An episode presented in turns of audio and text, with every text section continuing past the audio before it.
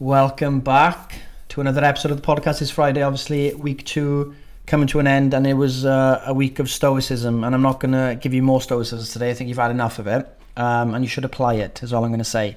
Today's podcast, so a very, very interesting study, and I can't wait to share it. It is titled "Can you match your macros to your genes?"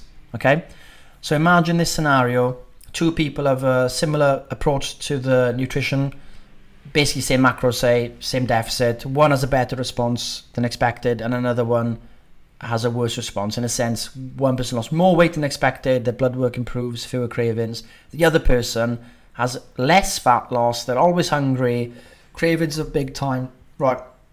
So like what's going on here? They're on the same macros the same deficit the same thing. How is one person reacting so differently to the other right?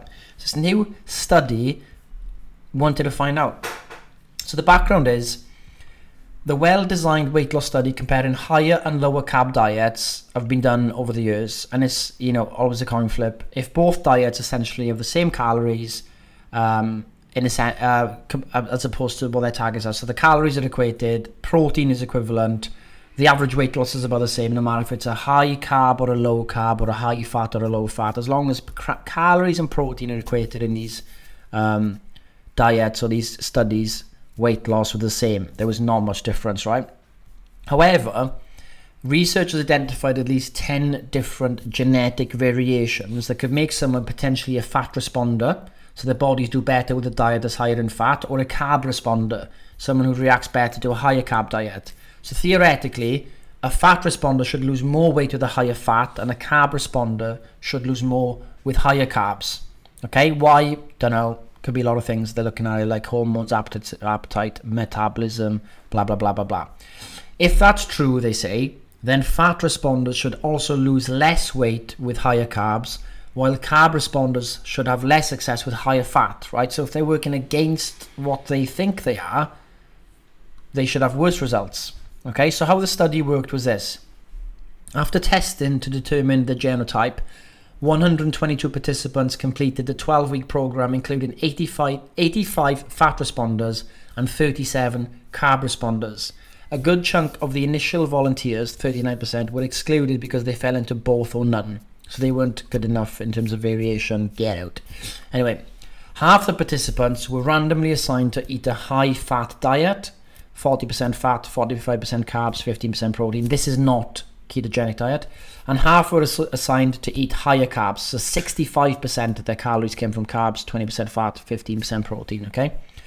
So carb responders eating higher carbs and fat responders eating higher fat were labelled genotype concordant. So A, this is this is matching up. Fat responders who ate higher carbs were labelled genotype discordant. Okay. So what did the study find? What do you think? Have a think about it. Do you think that the fat responders with a higher fat lost more weight? Do you think that the carb responders eating higher carb lost more weight um, with an aligned macro approach based on their genetics? The big finding was this. There was no difference in weight loss for those eating a diet aligned with their genotype compared to those meals that were misaligned.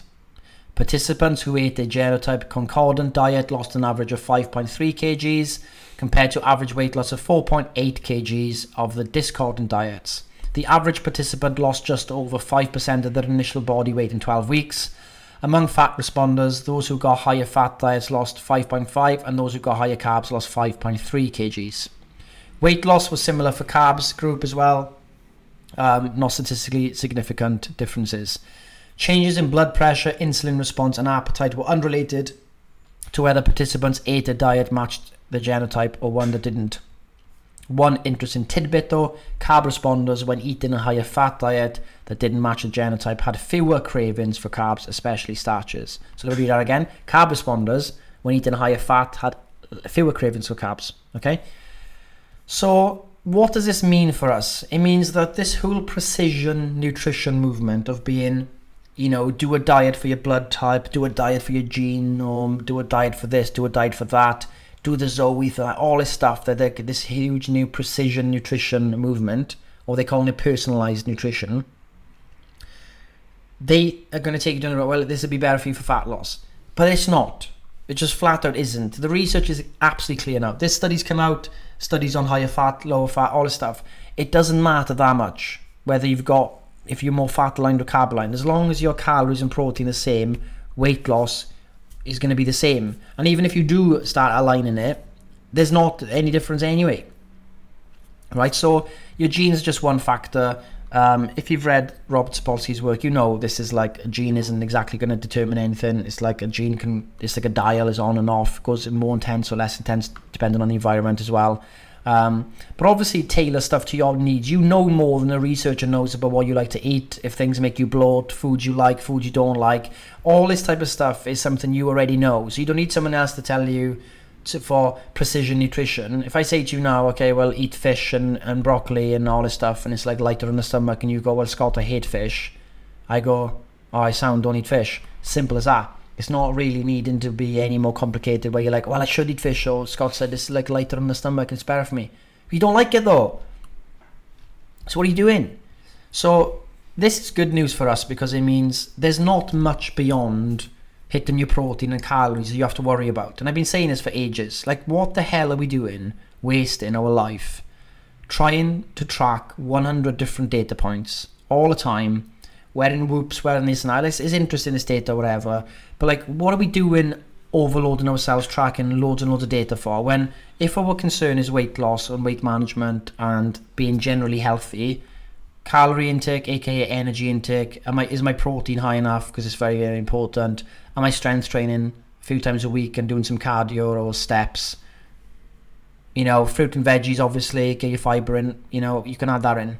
There's not much more you need to add to it, so why are you doing it? Because you think there is a secret magic thing beyond it, and it's not. And these studies are going to keep coming out, and you can either listen to them or you can go and keep listening to the gurus and TikTok who are telling you about your blood type diet and this diet and that diet, blah blah blah blah blah blah blah blah. blah. Um, and none of them are true. So I'm going to leave you with that for, for this weekend. Um, just basically don't worry about um, having perfect alignment with your genes and nutrition. Just focus on the basics we've known for a very long time. And it's shocking that that's what works, but it is. So focus on the things that matter, ignore everything else, and spend that mental energy you would have spent thinking about these other things that don't matter on something more meaningful like reading stoicism or whatever you want to do. But have a good weekend. Uh, I'll see you back for week three on Monday.